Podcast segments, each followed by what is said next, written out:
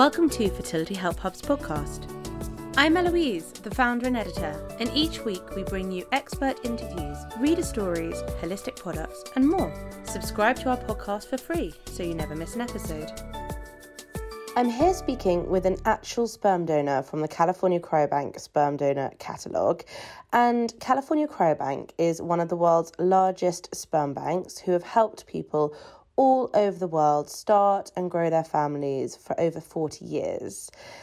If you're looking for a sperm donor, they are giving our readers an exclusive code which will give you free level 3 subscription, which means that you have full access to all of their donor profiles, photos, audio clips, DNA ancestry reports, and more.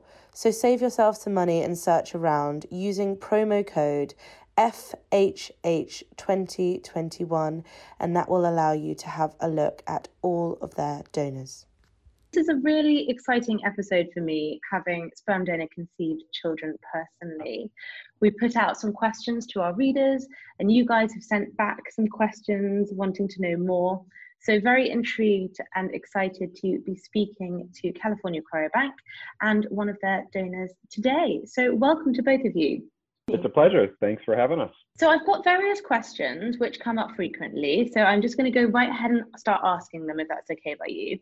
And the first question is sperm donor specific. And it's, why did you become a sperm donor? What was your main driver?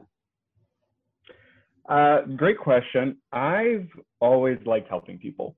That was kind of my main motivation going into it. And I think it's really still the reason I keep donating. Before I was a sperm donor, before I joined the military, I was a blood donor for years. And I stopped when I joined the service. And after college, I was at a talk, seminar given by someone in my industry. And they happened to be a fertility specialist. They were an OBGYN out in New York. And they were giving a talk about IVF, actually, and I had never really thought about it. I had never really thought about, donor-conceived individuals or the couples who use, donors to have children. And I was really struck by the emotion that a lot of these couples go through, those who have fertility problems, those who are seeking donation for other reasons. And I realized I could help. I was young and healthy. I guess I have a decent genetic resume. So I saw my opportunity to help out, and I took it. Well, as someone who has been on the receiving end of sperm donation, I can say it's one of the most amazing gifts you could give anybody. So thank you. And it's also great to hear, a personal experience of it, because I think that's a common question that people have. Well, what's the motive? And it's such a big, altruistic thing to do, isn't it? So it's just great to have these conversations. Oh, thank you. It's very kind of you to say. And how has your experience been in the donor program? Would you recommend it to a friend? My experience has been positive. I definitely would recommend it to a friend. I think we kind of need more gamete donors out there. A lot of, just from selection bias of, how many people were able to tell about donor programs, both for, female and male gametes. We have a select few people, but if we really want sort of the future of our society to reflect what our society looks like right now, we should have more people willing to donate genetic material. But that's kind of a bigger picture idea, much on the smaller scale. Personally, I've had a great experience working with the cryobank. Nothing but sort of responding to donors and people seeking donation with dignity and positivity, and it's been great. Fantastic. And this is quite a personal question, but if you weren't paid, would you still do it? Yes, I would, personally. Maybe not as many times per week, but definitely. Like, I think my main driver in this, and I think the reason most people do it, is to help people or, you know, contribute what we can. I think that, you know, as a society, when we're talking about medical resources and people's times, we should always be trying to, you know, fairly compensate people. Absolutely. But I definitely don't think that money is the main driver behind at least why I do it. And I, once again, can't speak for all sperm donors out there, but I don't think it's the reason most people do it.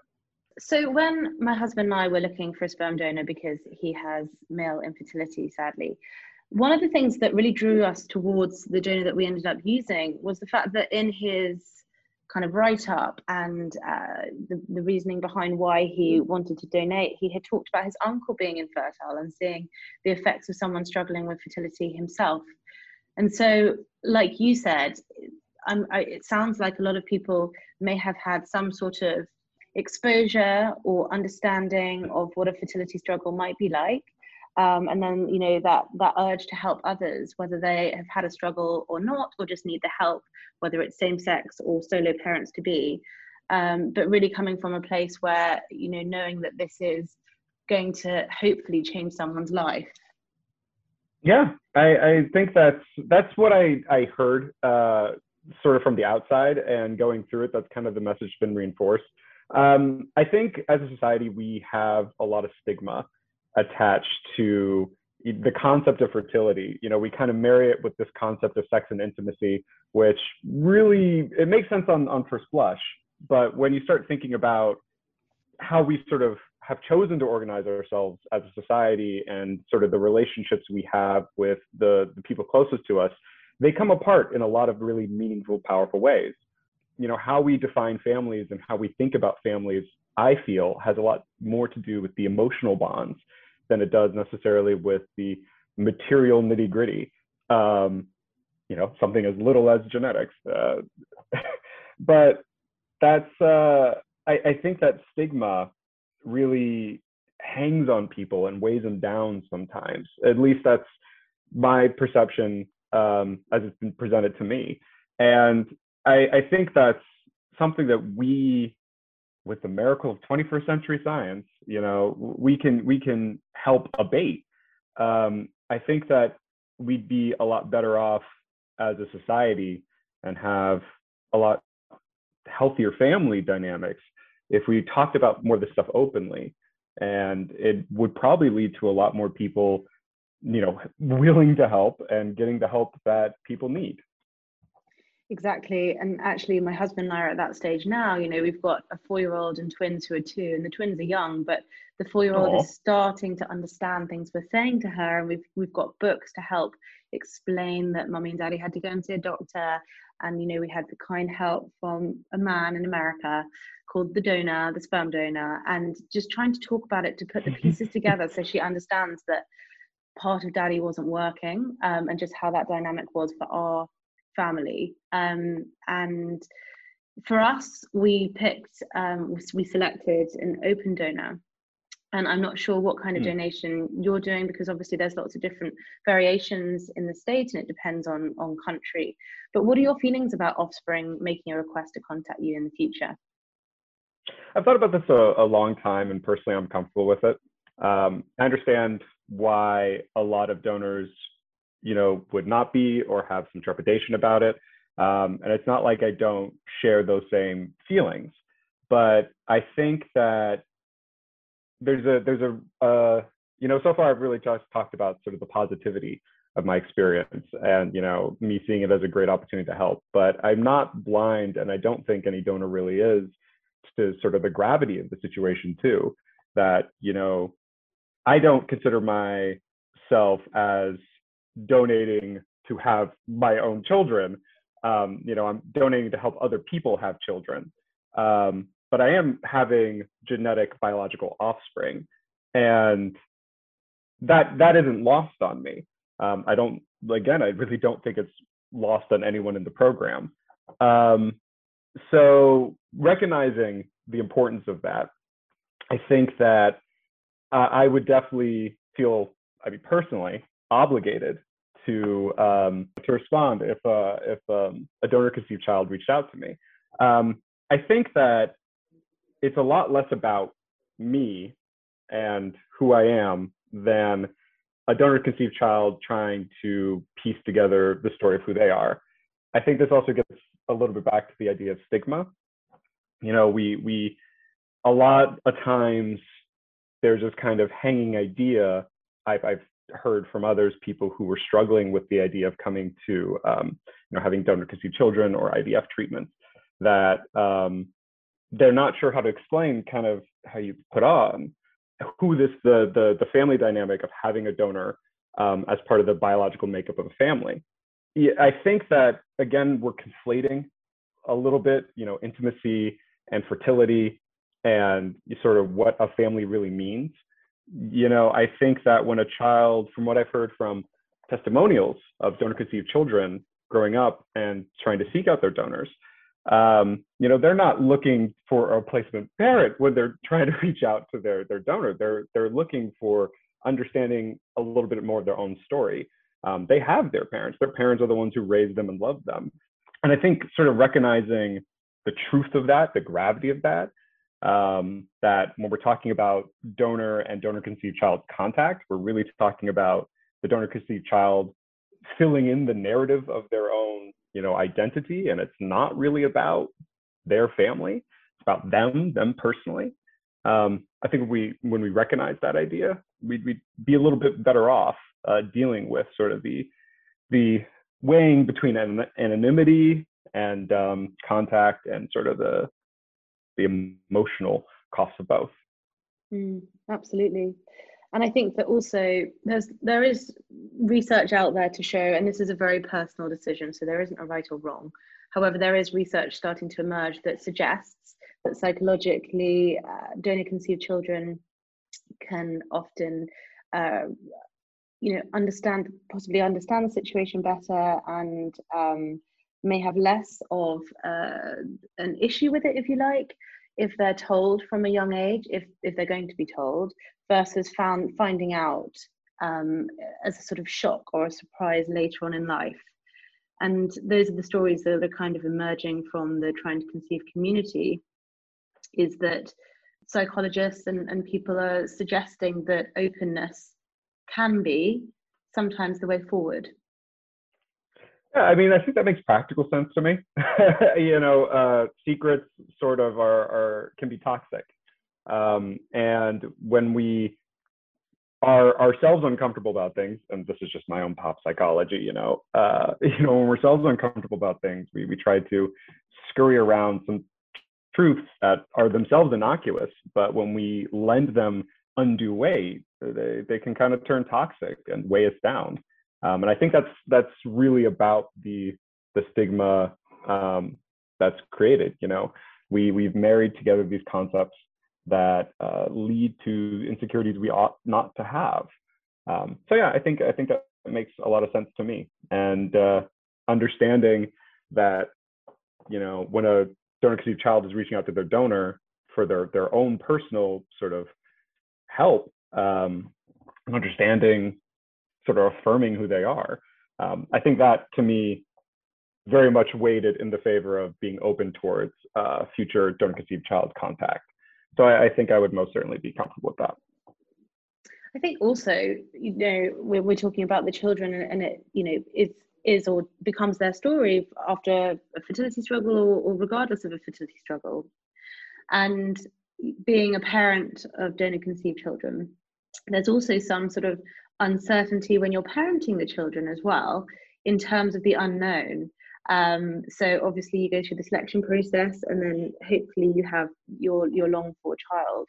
But having a conversation like this is brilliant, because it's so nice to be able to kind of have a normal conversation over and above looking at a profile, if that makes sense, because it brings to life your personality and the fact that, you know, you have the reasons you're doing things and what's led you to this. Because when, you know, you have a donor number, obviously you may have imagery and other lots and lots of other information, but it's really nice to be having this conversation to break that stigma slightly and to make it more normal. Oh, thank you. Yeah, I agree. I think this is a great opportunity. When the cryobank asked me if I wanted to do this, to be frank, I wasn't entirely sure. But again, sort of reflecting on the idea that by talking about these things openly and candidly, we might be able to help alleviate a lot of people's minds and sort of assuage that uncertainty and help people feel more comfortable with the tools realistically at their disposal to have families and have the kind of lives they want. It was a no-brainer. It's a great idea, and yeah, I think it's a great opportunity to talk with y'all. So thank you so much for having me come on. 100%. So this question is probably for you, Jamie. Do donors get informed when a child has been born from their sperm, and what do they know about each child and the parent or parents? That's a good question. So due to California cryobank policies, typically the donor would not have access to information that's private about the child or the parents. However, if the donor is curious about, live births that have happened with his donation, he's more than welcome to contact California Cryobank, and a manager would definitely be able to complete that request. Am I allowed to ask you whether you know how many children have been born from your sperm so far? You can ask. I do not know. I think I'm still in the holding period, actually, for another couple months. Yeah, so this donor actually, hasn't been released yet. Okay. Well, we'll cut this out then. Just interested myself, sorry. Yeah, no worries. Yeah, so he hasn't been released yet. Because you also have the sibling registry, don't you, where people can come together and parents can see which other children have been born using the same donor. Yes, we do have the California Cryobank sibling registry. Yes, if they are, if offspring are interested in, getting in contact with other offspring, yes. But, typically the donor would not be able to get that information about any child or parent. I remember looking at that list before we knew the sex of our first baby, and all of the children were girls. So I just thought, right, I think we're having a girl, and we did. But we then went on to have a boy, so there was a boy to add to the list. Oh, that's awesome. And another question, has your perspective changed with time in terms of any regrets or reaffirmations, or are you indifferent? Oh, well, I wouldn't say I'm indifferent. I think a lot of my hopes were reaffirmed by this process, and a lot of my anxieties were definitely allayed. I think that, that there was always this nagging doubt coming into the process, how would it actually turn out the other side? Would I be treated as, I'm literally a number for the sake of anonymity, but would I be treated like one from the California Cryobank? How would my rights as a donor be respected versus what are they trying to deliver to their clients? And back at the top, I really don't have anything to say but positive things about my experience with the cryobank. And as a result, it's really definitely made my anxieties less about the whole process. So much so that I thought it was amazing getting the chance to talk with you. But, yeah, I think that a lot of my hopes were reaffirmed. A lot of my anxieties have been allayed, and I'm really happy with my decision. That's great to hear. And a last question, if you don't mind, how do your family feel about you being a donor? Has it affected any relationships, for example? It actually hasn't really affected any relationships in my family. Me and my partner, we've been dating for about 4 years now. We have talked a very long time about, this idea of me being a donor, and she's been nothing but supportive from day one. So far as that, I really never had a fear from my partner about how things would be moving forward if I chose to be a donor. I told my mother, actually. She didn't really have any comment about it one way or the other. Neither of my sisters are planning to have children right now, but when they do, I plan on having a sit down talk with them about it, for the sake of just knowledge, not really a sibling registry, but a kind of awareness. But so far, I forgot, almost glossed over this. I'm pretty open about this with my friends. It's not something I really see a sense in hiding about or feeling uncomfortable about. And I've gotten a range of different comments. Most of them are just pretty jovial. Some people were rather touched by it, and told me it was an out of rule thing, and I thought that was very sweet of them. Like I said, we're all just trying to help people, and I think that really comes through at the end of the day. Not a single negative comment I've gotten after deciding to do this and telling people I do this.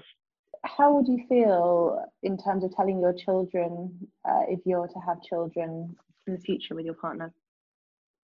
I plan on having children in the future, and I need to tell them. I think I've thought about that conversation a few times. Their existence is a few years off, but I've definitely sort of rehearsed the conversation in my head and sort of how and why I think I would need to tell them. I'm not really anxious about it, surprisingly. I think that in one sense, it's no different than just having a bunch of cousins you never met. In another sense, it's kind of something that will most likely not impact their lives. And if it does, chances are it's going to be a positive impact. And what was your mother's reaction? Oh, she really was nonplussed about it. It was actually kind of funny in retrospect. She's always been a very, do as thou wilt sort of lifestyle. So she I don't think, I'm trying to remember if she said anything particular, but not really. That's just kind of how my mom is. So question for you, Jamie, how has COVID affected the amount of donors at California Cryobank? So it has affected it in the way, donors are comfortable coming into the office. There are certain circumstances relevant to COVID-19 that, some donors have voiced, taking public transportation just might not be feasible right now. There are also donors who might be living with their parents or someone who's immune compromised. And another factor, is having the donors appear on the catalog. So that takes about a year for them to even be seen on our catalog. And so that might be, there might be a drop in the catalog visibly seen for our clients. Do you think that will start to improve soon now that the vaccine is being rolled out? I think that we'll start to see possibly an increase of more donors, wanting to come into the office due to the vaccine being rolled out. Yes, I do. Thank you both so much for your time today. It's been very informative, and it's been a pleasure having you on the podcast. It was a pleasure being here. Thank you so much.